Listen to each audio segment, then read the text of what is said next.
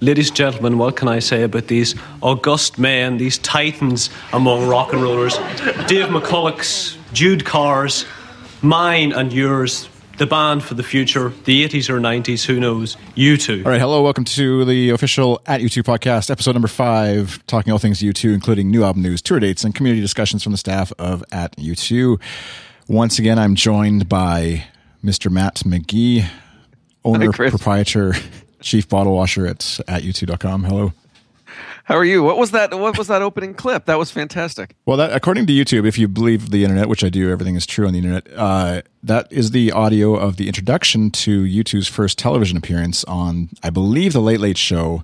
Uh, I forget the host name. Somebody's going to be mad at me right now because I don't remember it off the top of my head. David something, but he doesn't remember. He doesn't actually know U2, so he asked a journalist to introduce them, and that's what he said. Oh, So- that's awesome. before they played. They went into Stories for Boys, which sounds. If you've never ever listened, I'll go find that link or the video and, and throw it in the the show notes so you can go watch it again. Because if you've never watched that appearance, uh, it and then you've just recently watched maybe one of their recent tour appearances. It's a startling kind of contrast, but you can see like a little glimmer of, of where they're coming from. So, Yes. um, and also joining us on this episode, first time at you tour, Christopher en- Endrinol. Did I get that right? Endrinol. Right, Endrinol, right. yeah. You go. Yeah, you got it. You got it. a fellow Chris, a fellow uh, U2 fan. So tell us a little bit about where you are in the world and what uh, your involvement is with at U2. Uh, I am uh, currently in Fort Myers, Florida. I teach music theory at Florida Gulf Coast University. Uh, I've been on the staff of at U2 since 2011. Um, I saw the call for staff members. Um, I think it was late 2010 or early 2011. Um, and I have, of course, a personal connection to U2's music because I love it, but I also have a professional connection to their music because I wrote my music theory dissertation on U2's music. So I've got a personal and a professional connection to this band we all love so much. Nice. And so that was a while ago now, right? The dis- Yeah, it was. Uh, I finished it in 2008. okay. And do, do you get it like a passing grade or is it a? Uh, well, yeah, yeah. Actually, at at the end of my defense, my committee said that I I did fine, and um, after just a few revisions, um, I would be Doctor Endrinol. So Oh, there that was you go. pretty cool. Yeah, That is awesome. yeah, it's pretty neat. Doctor of U2. That's awesome. That's actually what my mother-in-law um, said. I got my PhD in for a while. She said I got my doctorate in U two, which would be pretty awesome if that were the case. Yeah, right. How cool is that? yeah, It'll happen, I'm sure, eventually here. Doctorate U two studies. Sure. All right. We one thing we, thought we'd mention briefly, just because uh, we had some questions maybe about this. We're the at U2 podcast is not recorded live in studio. Maybe if you listen to uh, the you talking you two to me and you or whatever that podcast, the interview with that they actually had with the band, they're in studio. We don't have that luxury. We're actually just recording over Skype and things. So I've we've actually never met. Some of us have met. I've never met most of them, uh, all of them. I think. So just so you're aware, I guess, of how podcasting maybe works is if, if the at U2 podcast is your introduction to the world of podcasting, we're just sitting in each of our basements or our offices or wherever, talking into microphones, staring at the wall, and, and just having Right. a chat that you're happy to eavesdrop on. And um, so, And it's pretty safe to say that no member of U2 is about to walk in and join e- any of us in our podcasting tonight. Not tonight. Not this time. yeah. Not qu- my ba- I don't know about you guys, but my basement office is not quite the illustrious Electric Ladyland studios that they were in. All right. So on that note, let's jump right into checking our inbox uh, feedback and questions we've had to the hashtag Ask at U2. And uh, first one is from at Charoff. U2 is the only group I know of that adds snippets to their songs. Have they always done this? Is it on purpose? Uh, Matt, how about you? What do you th- what do you think of this? The, um, it's funny. That's if I ever get a chance to interview, Bono, that's one of the questions that I'm going to ask him. You know, why did? Well, not when did you start? Because we actually know when he started. Um, if you if you go to tours.atu2.com, you can kind of start digging through early dates. And as far according to our records, the very first snippet was September seventh, nineteen eighty, London. He did a snippet of "Send in the Clowns" during the Electrico. So has have they always done it? Yeah, they've always done it. He's always done it since 1980. This started, and I'm so I'd love to know why. Like what what prompted him at that point to start doing to start doing the snippet. And now it's kind of become, you know, you you guys have been to shows. It's kind of become I think um, a way that he sort of pays you know name checks people who are in the building and pays tribute to some of his favorite artists. So you know like uh, i think roger daltrey was at one of the new york shows so he did a bunch of who snippets and uh, you know bruce springsteen was at the last show so he did a snippet of hungry heart and all that sort of stuff. So um, so yeah it's it's it's it's fascinating that um, that it's you know since 1980 he's been doing this and i just i'd love to ask him like what prompted you and you know why do you continue to do it so often?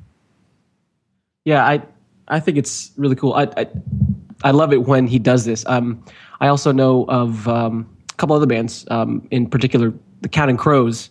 I've i've seen them several times live and i know that adam duritz uses snippets from other from other songs and other artists and other Counting Crows songs um, when he sings, and I, I, I find it fascinating how um, how these frontmen can just weave in lyrics and melodies from other songs and even other artists almost on the spot. I think it's I think it's fantastic. Yeah, I think, and I think like that's that's one of the things I'd ask Bono too is like how much of it is, you know, prepared and planned versus you know kind of spur, spur of the moment thing. Because there were some shows on this tour where he would see a sign in the audience. Like I think there was one show where somebody was holding up a sign saying ultraviolet light my way and so he's saying you know baby baby baby light my way or something like that and so yeah yeah and it just i mean it just sounds like it, it fits so naturally so yeah it's it's a that's a cool question Yeah, and that sort of like the rehearsed spontaneity thing that they often sort of do, uh, Right. where like making it feel like it's the first time they've ever done this, but then it actually isn't, and um, and one, yeah, wondering like, okay, do they say like, Edge, I'm going to do this little snippet here of this song, so just play a little longer for this part, and that's where as a musician, I'm always curious how that interplay works because you don't get to see often, like say on tour videos and stuff, there you don't get those close-ups necessarily in those moments or whatever of between Edge and Bono or whatever. Um, and so it's always, I'm just like you, I'm curious how that all goes down and plays out backstage or beforehand and things like that. So, right uh, next question was from at Wilo74. Any news rumor on what's happening with the Dublin IE shows? Seems weird that they have still not been confirmed. Yeah, it is weird. It is weird. Um, I think you know what. I think. Well, I mean, we we know they've kind of said in some interviews, uh, you know, previously that the problem is that this production doesn't fit in the what's it called now, the three arena. Uh, used to it's you know on the site of the Point Depot. That's you know they're they've redone it a few times. I think. Um, it, it's too it, it doesn't fit there because that arena is unlike north american arenas that arena is already sort of on its side if that makes sense so like the stage the stage is instead of being the, the you know the stage at one end in that arena the stage is sort of i'm not doing i'm doing a terrible job of describing this. Anyway the floor edit all that out chris right? We'll fix that in post. the floor la- the layout of that arena just is not going to work for this for this um, production that they have. So I you know I think they've said that they have to either you know do a completely different show or find some other way to do it. My guess is that they're going to announce it, but I mean they're really good at announcing shows when you know in conjunction with momentum that they have. So my i don't think there'll be any announcements until the next the european tour starts. I w- I I wouldn't be surprised if all if there's some announcement right after the tour begins uh, next month because there'll be all sorts of media attention on them you know first shows of the leg um, and that's when you know that's how they do things that's when they will make an announcement if they're going to if they're ready to make such an announcement Yeah, or coinciding maybe with like a, a new album release or something along those lines that may happen or whatever at some point down the road. But yeah, definitely you have to know that they will do a show in Dublin. Uh, if uh, I mean, worst case scenario, they strip the tour back and do something outdoors or whatever. Who knows? But um, definitely will happen. All right, uh, at Jose Cazares seven. Have subscription gifts been mailed out yet? I'm assuming this is related to the U2.com subscription, maybe? Is that what's. I think so, yeah. And um, I have seen people online post pictures and videos of their of their um, freshly pressed vinyl, but I have not gotten it here in Southwest Florida. uh, it has Actually, a, waiting though. Yeah, it has arrived here in Eastern Washington, at least uh, at U2 headquarters. I have not opened it, however, because I don't have a, a, record player to play it. So it's I don't know. It's kind of it's kind of strange that you know who's getting and who's not. And I would suggest to anyone listening. Um, uh, Sherry Lawrence from our staff uh, was tweeting quite a bit about it today about you know trying to get information about you know has it shipped or has it not shipped and when is it going to ship and all that sort of stuff. So you might connect with her on twitter. She's at uh, she's at atu2com sherry on twitter. So you might uh, connect with her if you have questions about that. Yeah. And uh, definitely yeah we'll uh, be sure to post anything that we hear in the future about that but uh, i'm sure anxious for fans awaiting subscription gifts. Uh, last question for this segment anyways from Jab W10. I never know how to say some of these. who are your our who are our Euro contacts slash who to follow for the next leg of the tour? Matt, any guesses or suggestions? Well, that's the cool thing about uh, how things work in Europe is that there's you know pretty much you know most of the big countries there. There's a dedicated fan site um, for for each country. So. Uh, you know, for you know, for the German shows, obviously u2tour.de is going to have a big presence there, I'm sure. And there's French website u2achtung.com, I believe, uh, is one of the French sites. Um, U2 Gigs, I believe, is based in Germany. I think Matthias is, and so I'm sure they're going to be at a bunch of shows. Um, so yeah, I mean, and, and, I, you know, there's Italian fan sites and and Greek fan sites. So there's, I mean, that's one of the really cool things about when they're in Europe is that there's different, you know, different websites, uh, you know, able to give some real cool coverage of specific shows and certainly the at U2 pod or Twitter account podcast. Oh yeah, but we'll retweet stuff and I've, you know. yeah. I, I, I, apologize. We have some staff over in Europe as well. Duh. wow. I didn't want to point out the obvious because you are the boss. So I, gosh, are you, you just just fire me now? Holy smokes! So anyway, yeah, we have some staff over in Europe.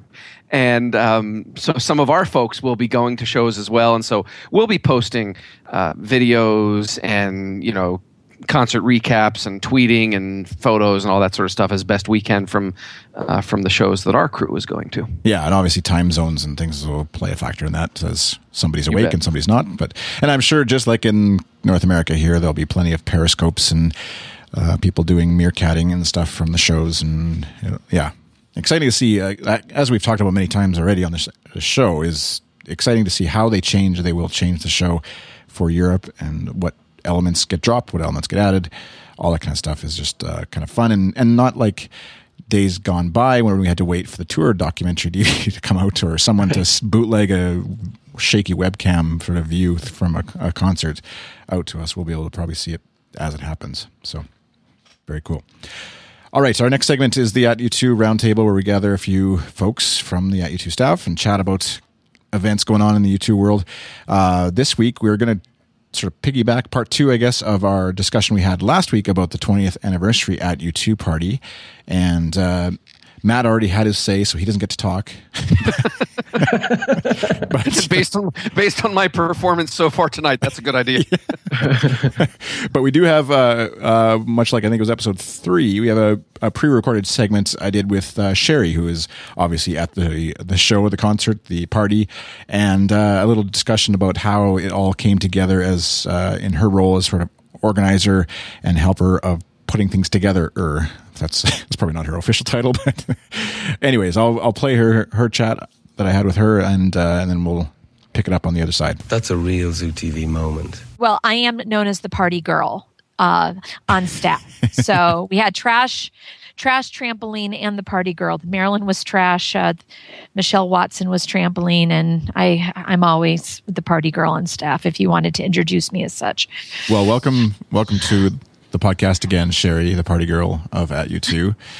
You were on last episode, so I won't, I won't do the big long introduction, but uh, welcome back to the show. And uh, thank uh, you. We are especially happy to be chatting with you because we had some exciting stuff happen at the At U2 20th anniversary party last week that uh, I'm sure most of the f- listeners or readers of at u2.com are, are well aware of. But in case you haven't heard it all, um, Sherry was the one who sort of helped piece some of the pieces together, I guess. And so I wanted to chat with you. You wanted to come on and sort of chat about some of how that all went down from the organizational planning perspective. So, walk me through.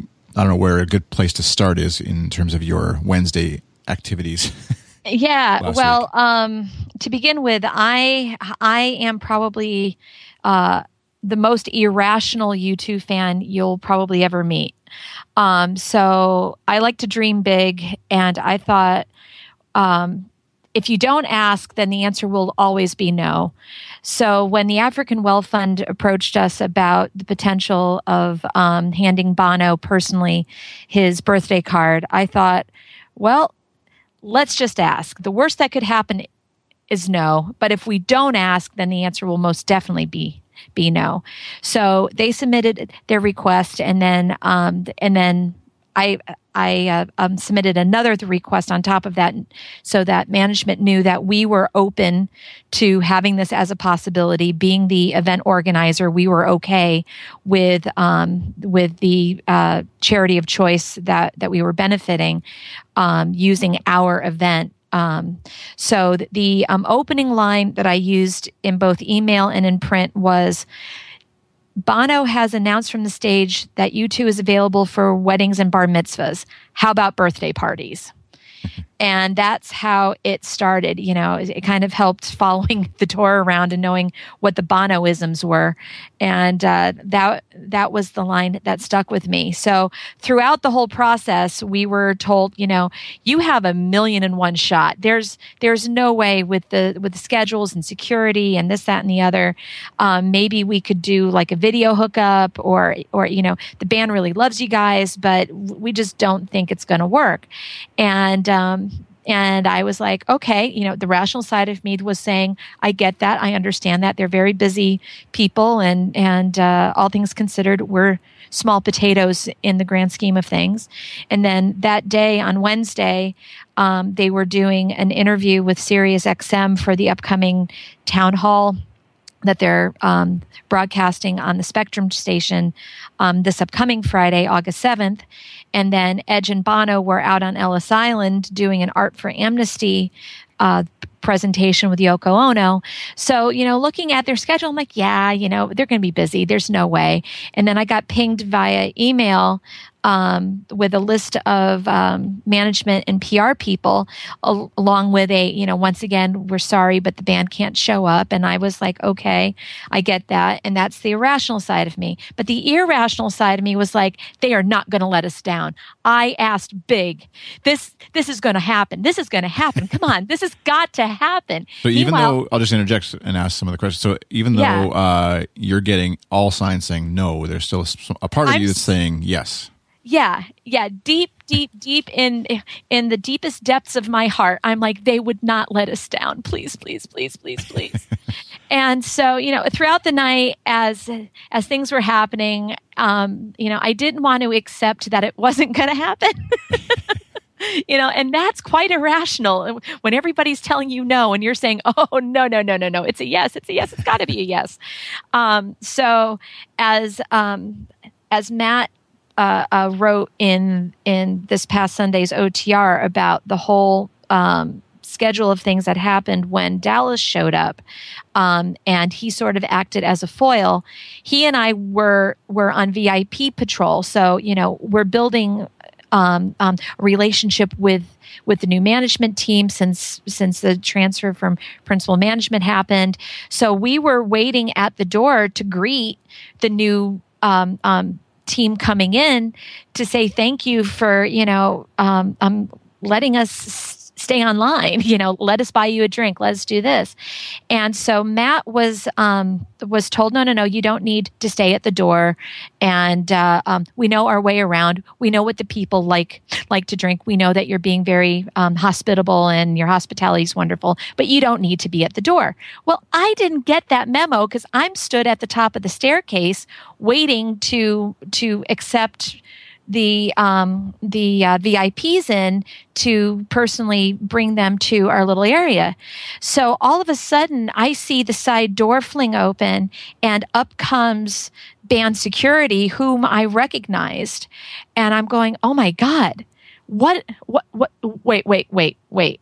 And so, as one security member passed by me, I saw Adam. I'm like, oh, it's Adam. Oh my God. And then I saw another security person. And then behind him, it was Edge. I'm like, oh my God. Oh, oh, oh, oh my God. And then the line stopped. And I got to be honest with you, I'm going, wait a minute.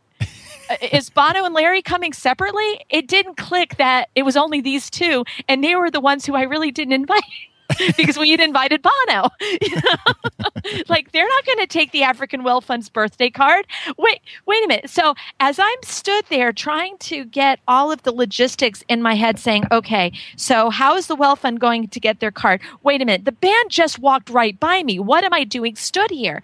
So I didn't know that they were being whisked directly to the stage. So I'm following back in their footsteps to make sure that nobody else saw them come up, which they didn't. Um, so, so by standing where I stood, I was providing extra um, um, screen so that people couldn't see past me to see what was really going on.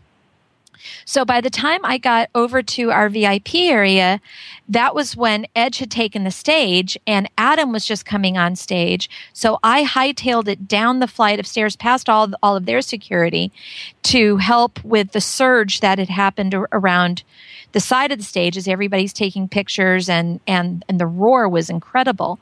So I'm trying to push push the people back into um, the rest of the venue to give a bit of space. And then I realized, well, maybe I shouldn't be stood here, even though I am the event organizer and I have every right to stand here. I don't want to upset band security by being in an area that I just told everybody you can't be in. So, so I I go over and I high five Matt, and Matt is is completely stunned. He he is standing there in this state of shock, as is just about the rest of the at U2 staff.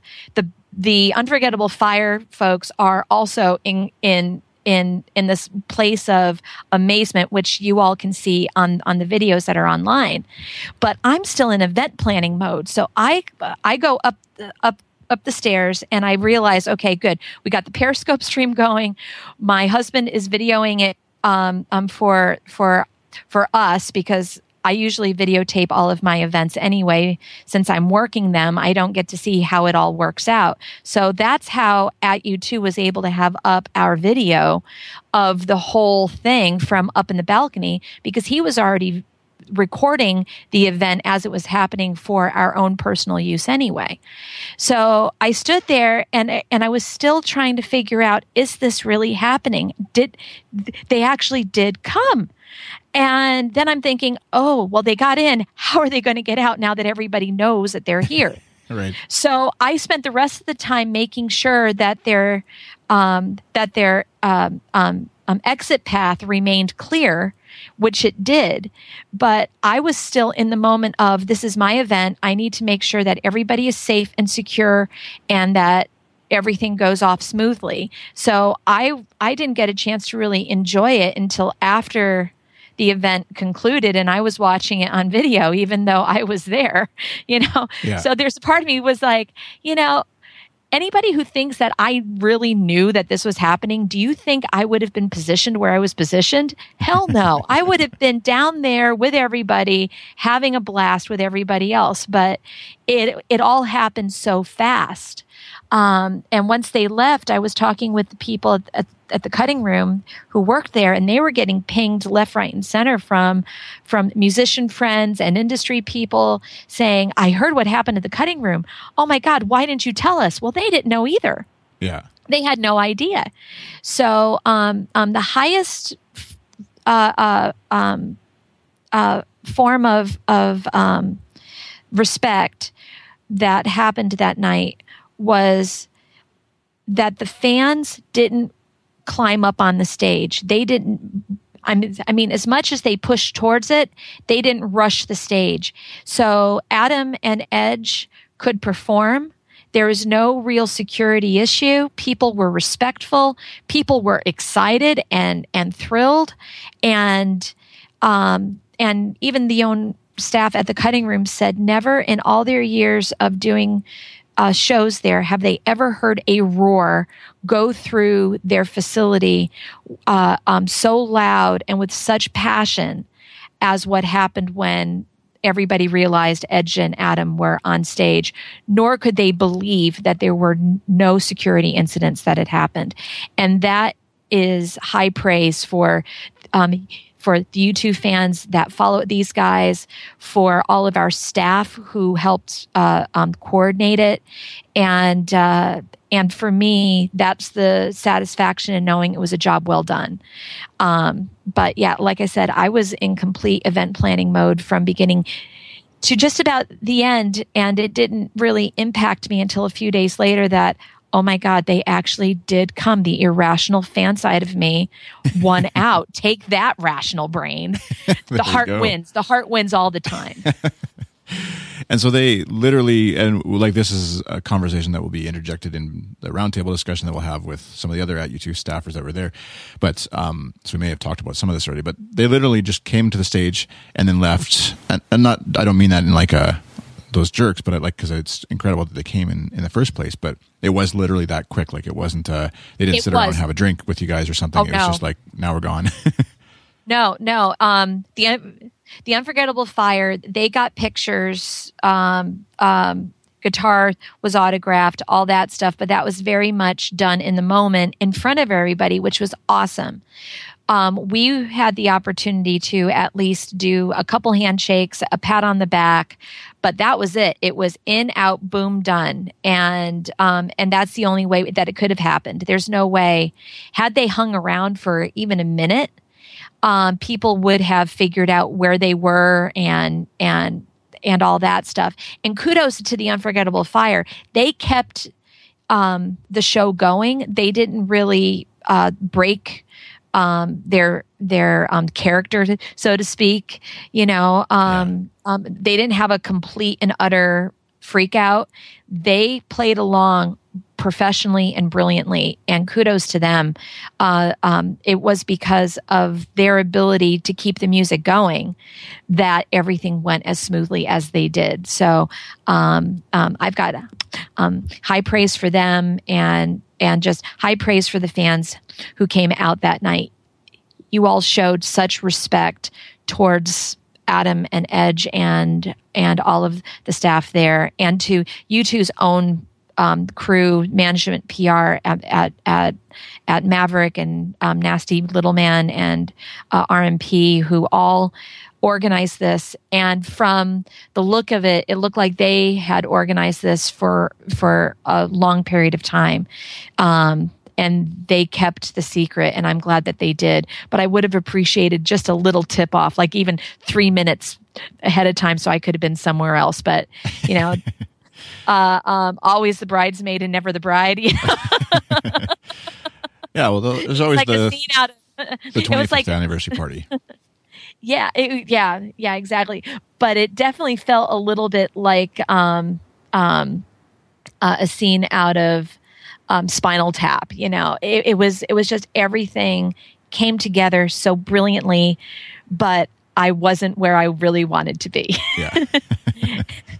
Listen, man, I don't need a laminate. I'm with the band. Okay, thanks, Sherry, for your uh, feedback and, and story on how things went down at the 20th anniversary party, and uh, and definitely your role in organizing that. I know Matt, you had a few comments on that.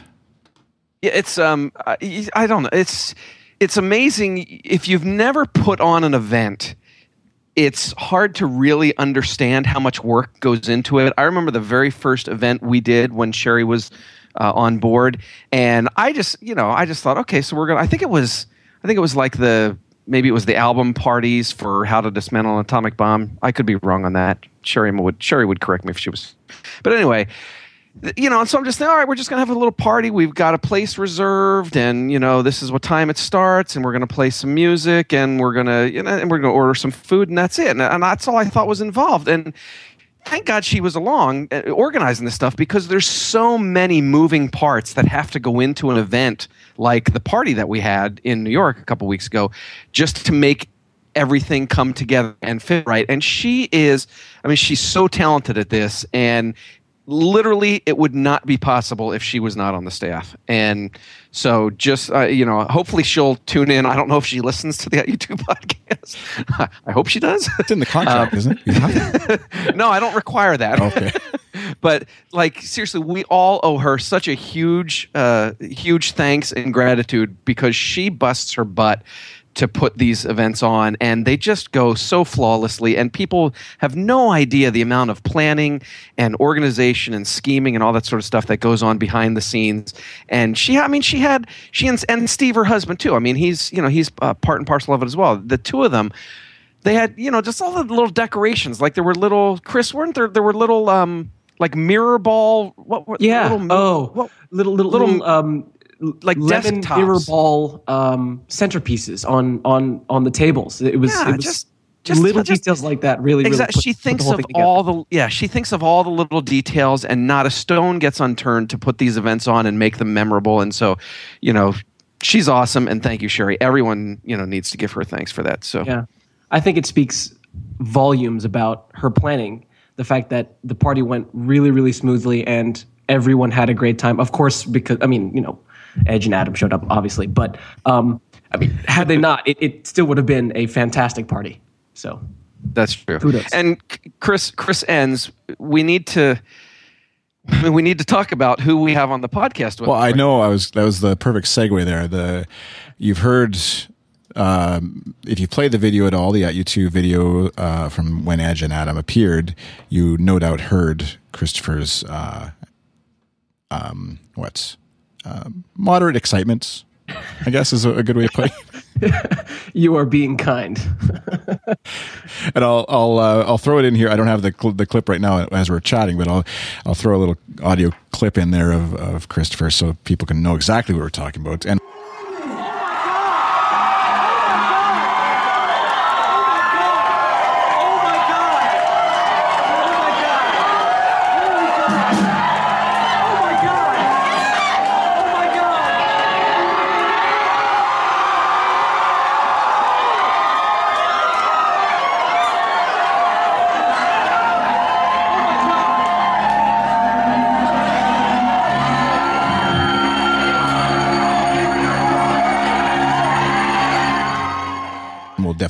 obviously to the video so you can watch that.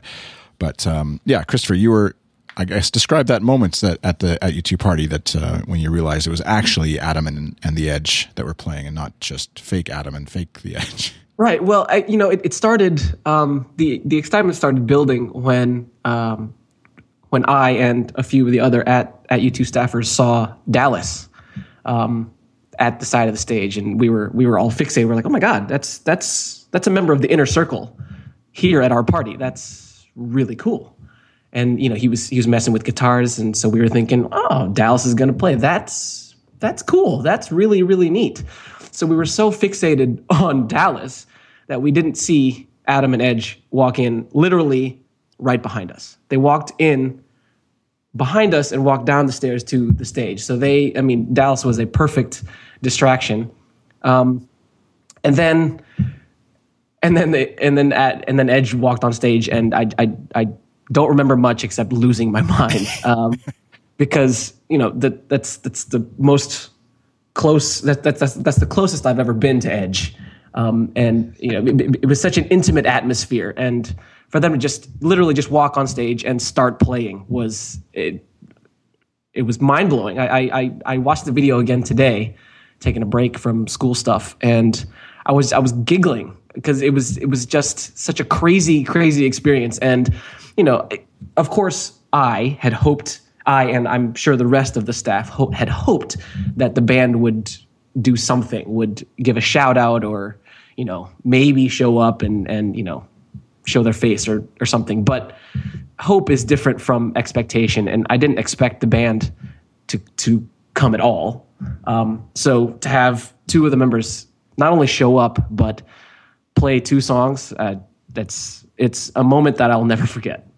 And that's where somebody like for myself who's just watched the video, and when you're watching the video on YouTube, like you already know what's going to happen because I see in the title the Edge and Adam Clayton surprise. So like I know that they're going to walk on stage, and so even seeing Dallas Schoo, Dallas Schoo uh, appear, I was just like, well, yeah, that's he's there because he's checking the gear for the Edge, and that's what I think.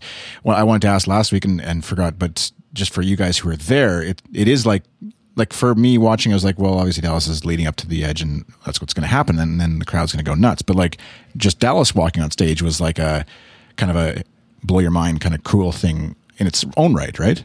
It was. It was. Yeah. And and you know, again, to to answer all of the all the skeptics, we had no idea that Edge and Adam were going to show up, which is why I I said, "Oh my God," about a billion times. Um, because had we known, obviously my reaction would have been would have been different. But what you saw um, on the video and and what you heard was just it, it was 400 diehard U2 fans um, getting the surprise of their life. There was um, the, the the the the whole thing with with the two of them showing up on stage got a lot of press coverage, um, right? Like L.A. Times, Rolling Stone, obviously. Rolling Stone uh, uh, did an interview with me the next day, and that got published on their website. And the L.A. Times picked it up and some other stuff. There's there's a website uh, called Under the Radar. It's undertheradarmag.com. Um, and Chris Enns, I'll send you the link to this so you can put it in the show notes. And so they wrote about uh, a story about Edge and Adam Clayton's surprise uh, U2 cover band on stage at Fansite Party. In the second paragraph, this is how famous Chris Endrinal is. it says, As you can see in the fan shot video below, the crowd lost it. You can hear one fan repeatedly say, Oh my God, when he works out what's happening. yep, that's me. That's me. And and I saw actually one of the first uh, comments on um, on our YouTube video of it is um, at about a minute 30 when I first start saying, oh my God, the, the commenter says, and at a minute 30, some guy wakes up. Yeah, I just noticed that. 140 is actually one, one minute 40, but man wakes up. Oh my God. yeah. Yeah. Uh, it was, it was, it was crazy. You know, it, it, was, um, it was just a moment of unadulterated joy, really. Yeah. And th- that's what I think is so like why I think even as at U2 readers and fans and just U2 fans in general who watch this, it's like a universal experience of like that is exactly what I would be doing as well in that yeah. moment because you just be like that's not really that no that's like that's got to be the fake edge there's no way the edge is actually right here in front of me like and just your mind kind of trying to wrap yourself around that is like yeah. no this isn't happening but it is yeah it, yeah it it was it was surreal. I, look, I, I, didn't say it out loud, but I was thinking everything that Chris said. So I mean, it's the perfect reaction. It's like no. Yeah, I, I, yeah, and um, there there were lots of things that the mic didn't pick up, thankfully, um, it's definitely not safe for work. yeah, there you go. So, um, any other comments on the on the party itself, Christopher, from your perspective? That besides obviously the the stuff that uh, Sherry's mentioned and, and, what we've been chatting about uh, right now, but anything else that stood out for you? Uh, it just it, just the entire experience about being being in a small a small venue like that with fans, with diehard fans, you know, fan, fans who know this band intimately. Um, it it it's a it's a very different experience from being in an arena or being in a stadium. You know, being being close to um, to lots of other people who are who are into this music and into this band. Um, it's it's a great community. It it was a wonderful experience. Yeah, I think that's that's a good way to close the book on that discussion. Anyways, for now, I know probably people outside the at U2 community are, like sick yeah, of us already t- talking about the party, yeah. uh, and uh, and we'll reference it every now and then. Christopher now's in in the at U2 uh, email group. His signature is just OMG. Yeah. so, which helps for to determine all the different Chris's apart. Totally. Yeah. So that's great. Now, moving on to the other topic for the roundtable is uh, the last few shows in New York, which we never actually got to around to discussing last episode because we were just too busy OMGing about the, the party. Um, but uh, Christopher, you had the unique experience of this being your first two shows of the of the tour, or first two shows seeing U2. I don't think first two shows of the tour. Okay, yeah, or the yeah, last there, two. There were shows seven and eight for me, right? Total. Yep. So talk a bit about what that was like, I guess, and sort of your expectations going in, and yeah, I don't want to preload you with statements. But sure, no, no. Um, well, when the tour was announced, I was a little crestfallen because I I thought initially that I wouldn't get to go see this, and you know, I I I, tried my I, I tried to talk myself into feeling okay about it, but you know, I, when U2's on tour, the only thing that U2 fans want to do is go see U2, obviously. Um, and and as the tour started, and as I started reading um, about the show and watching uh, watching some videos, I, I, the the itch really really got to me, and and things ended up working out that I was able to fly to, to um, New York to to catch these last two shows, and it was, you know, it, it's it's one thing to read about it, and it's another thing to see videos and and and hear audio of it, but it's it's another thing entirely to be in the arena, to see and hear and experience the show. It's uh, it's it's it is sensory overload, really. So um, I think you have to see this thing more than once, and it's helpful, I think, to see it from multiple perspectives, as I got to do um, for the last two shows. I was on, I was in GA for um, for the seventh show, and I was up on the Chase Bridge uh, for the eighth show, and it's it's almost like two different shows, um, being so close in GA and then being up up in the stands um, for for the last show. They they were both great experiences, but uh, very very different. Yeah, that's where like, we've discussed on previous episodes, trying to like uh, figure out for folks who maybe are seeing one show only. Obviously, in a perfect world, you'd see many shows, all the shows, or whatever. Right, right. Uh, but if you had to pick between the two, I guess, and you're only able to get hit, get hit one show, where do you where do you sit? Uh, personally, I would sit farther back. Um, the screen is amazing, um, and it's hard not to look at the screen. Um, you know, and, you want to look at the band and and see what they're doing. Um, but the but the visuals are so captivating. But it's it's it's not just the screen. It's it's the it's the stage layout. It's it's the it's the theatrics of of Bono doing his Bono thing on the E stage while the other three members are are on the I stage. Um, because there's so much going on, I think if you have only one show to see, I think, at least from my perspective, seeing it farther back so that you can take in everything all at once. And then if you're lucky enough to get to see a second, third, or you know multiple shows, then start start moving closer. But um, for me, I thought I, I, I, had a I had a much better experience um, from afar. How about you, Matt? Just to, I know you've commented on this before, but any yeah, I, I'm in all my experiences are, are down on the GA floor, and I would love to see it from the from the seats. I, I like I've never seen other than on video or photos. I have never seen, um, you know, the yellow E stage lit up, you know, with with that lighting. I've never seen the lights that are on any of the stages. Uh, you know, I've seen obviously the screen, I've seen the lights that hang from above the stage, et cetera, et cetera. Um, but yeah, I mean, I agree 100 percent with uh, with what Chris said, and and I'm and I'm glad too that he said that w- w- about how it's different. Um, you know, watching the videos and listening to the live streams and all that sort of stuff. It, total, and then it's totally different being in in the arena because it's like you know I would I would f- go to a show and get done after the show and then I try to catch up on all the stuff that people are saying on Twitter. And I see people on Twitter saying oh you know this set list didn't do anything for me. This show was boring. And I'm like this show was fantastic. You know you you, you have to be in there. You I just I don't know. I just I don't think if you're not in the the room I don't think you have any business, Right. you know, judging the show on how good or bad it was because Right. it's fantastic in the room. I I could not agree more. Um, and and that's that's that's part of the beauty of live musical performance, right? Regardless of genre, you know, whether it's classical, whether it's country, whether it's hip hop, whether it's whether it's U2, you know, we go to live shows for the experience of a live show, to be in a room or a stadium or an arena with lots of other people, fi- focusing on this one band, and it's really loud, it's raucous, and you know, that's that's the point.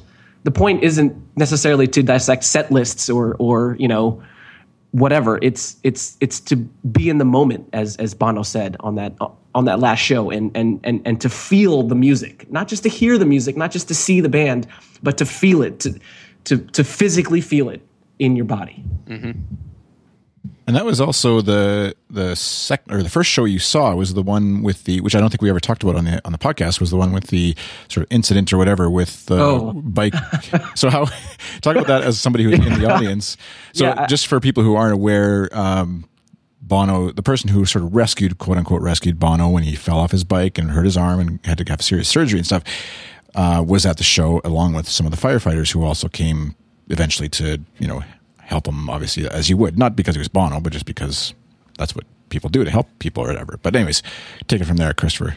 Yeah, well, um, I'm I was actually pretty close to the firefighters and pretty close to um, to the woman who um, who made the call. And you know, I I, I thought at first it, it was great because Bono was saluting the firefighters. The firefighters even um, you know handed Bono a cup of uh, Jameson, and Bono was sipping as as as they were talking. You know, the firefighters took took the mic and they were they were great. You know, they were they were on the mic for about twenty seconds.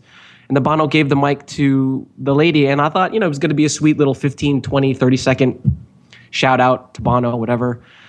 Uh, but things things went off the rails in a hurry. Uh, she just she she didn't say the right thing in the right place at all. Uh, I, I don't think she meant to insult New York and New Oh, I Yorkers, but but she did, I do. and it did not go over well. And um, if people have read um, read coverage about that that that said that the boos drowned her out, it's true. I was I was probably twenty feet away from her on the floor, and the boos were loud because you know I mean she just she she shouldn't have said what what what she said.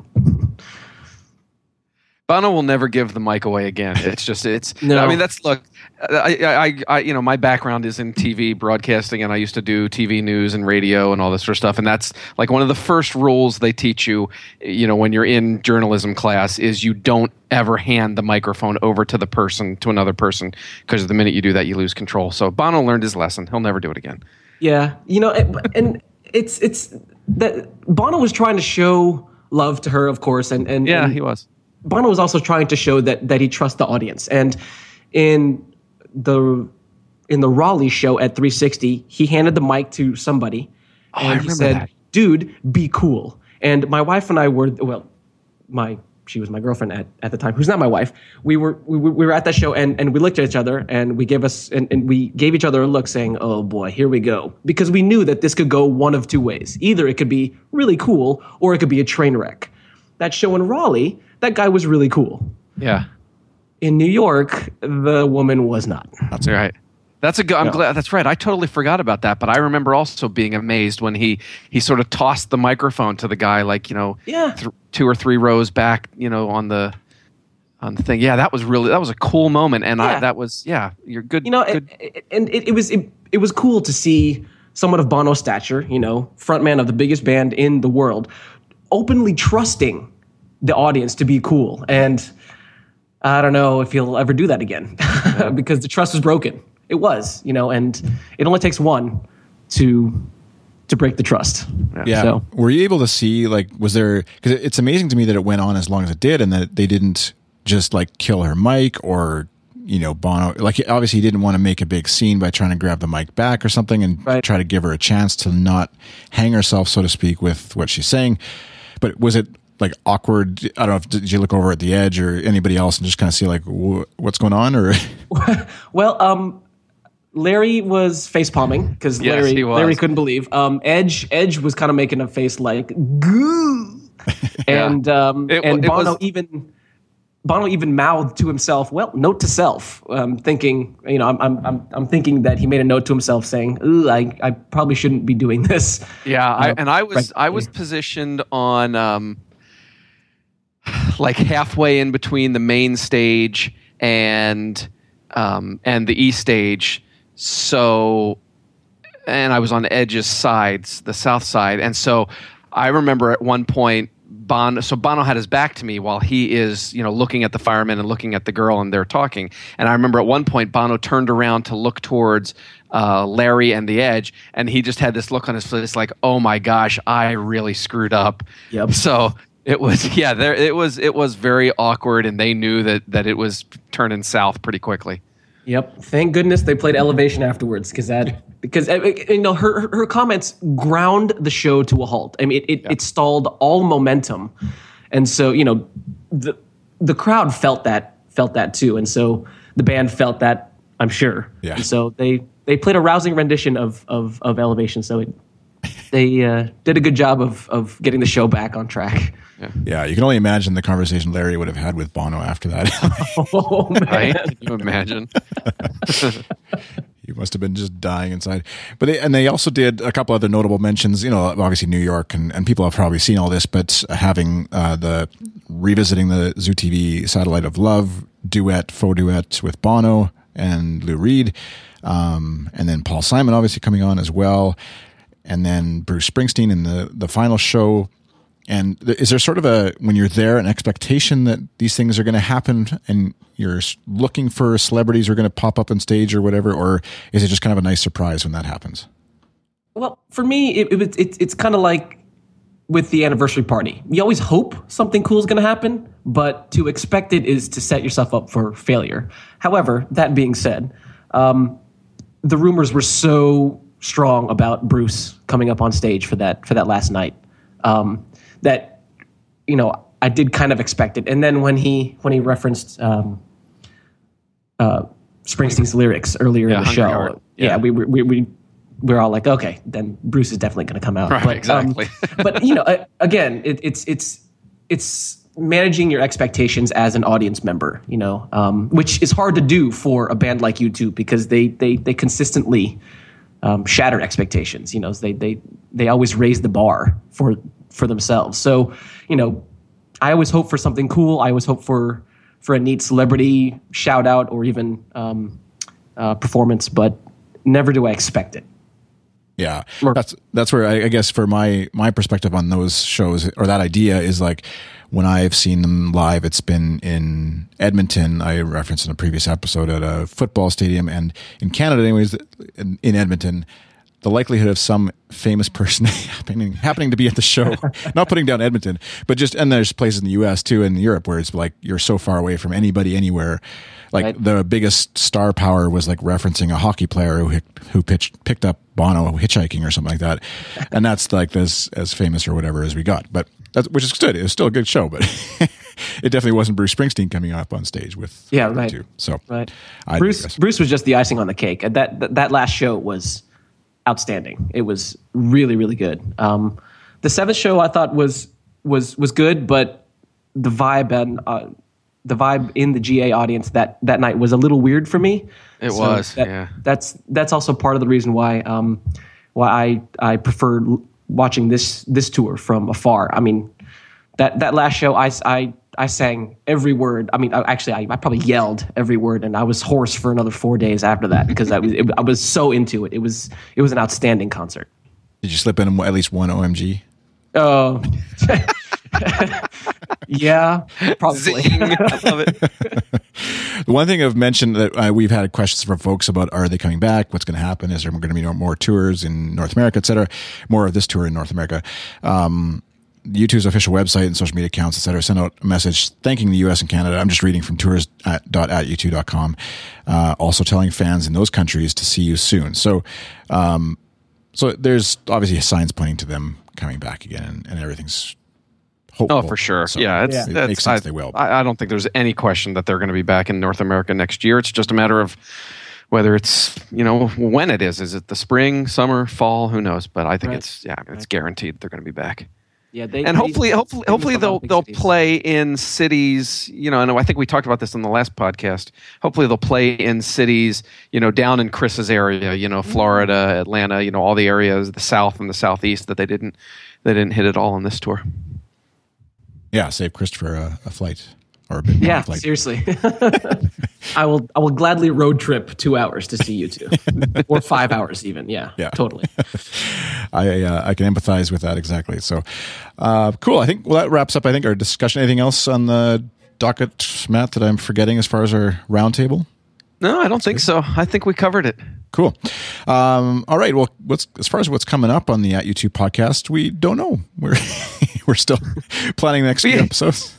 We had we had a promise from Scott Aukerman. Is he the one that? Yeah, I was gonna say. from from from from Are You talking to you too? After they posted their podcast with with their interview with U2, I used our Twitter account and said, you know, the obvious next step is that we have to get Scott and Scott on the At U2 podcast to talk about their podcast. And Scott Aukerman was all like, "Yeah, let's totally do it." And then Scott, the other Scott, Scott, Adam Scott, it's yeah. Adams, yeah, or Adam Scott. That's right. Yeah, I always want to call him Scott Adams for some reason.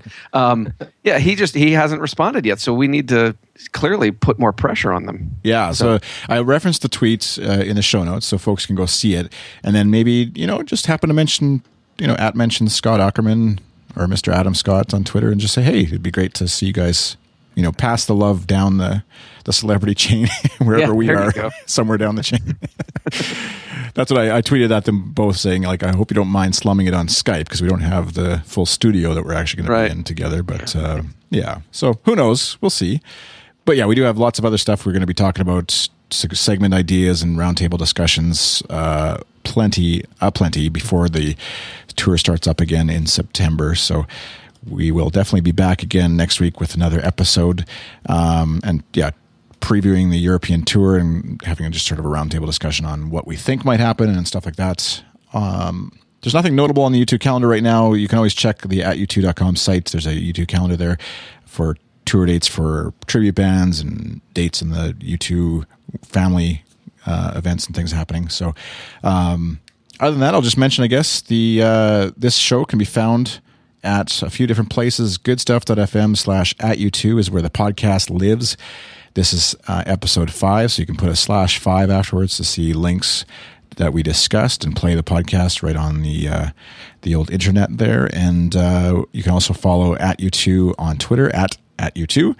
The uh, hashtag we used for questions earlier in the episode that you can submit your questions to is hashtag ask at U2. And those will show up if you post them on Twitter, and uh, we'll uh, use them in future episodes. We really appreciate everybody who's submitting questions. It's fun to have that interactive element to the podcast, and uh, we love sort of using that as a springboard to discussion. So keep those coming. You can also ask questions on the Facebook page, facebook.com slash at U2com is where you can find that. I think that's everything, Matt. Anything else in closing? No, awesome. I'm glad we got to chat with uh, with Christopher about his uh, his OMG experience tonight. Glad I could. Uh, glad I could provide uh, some more insights besides those three words. They're important three words, but yeah, it was good to have you fill in the a, a bit more color, I guess, There you on go. this episode. So, thanks, Christopher, and I'm sure you'll be back again in future episodes. And uh, thank you, folks, for listening. And until next time, have a great day. See you later. Bye. Do I have to answer that again?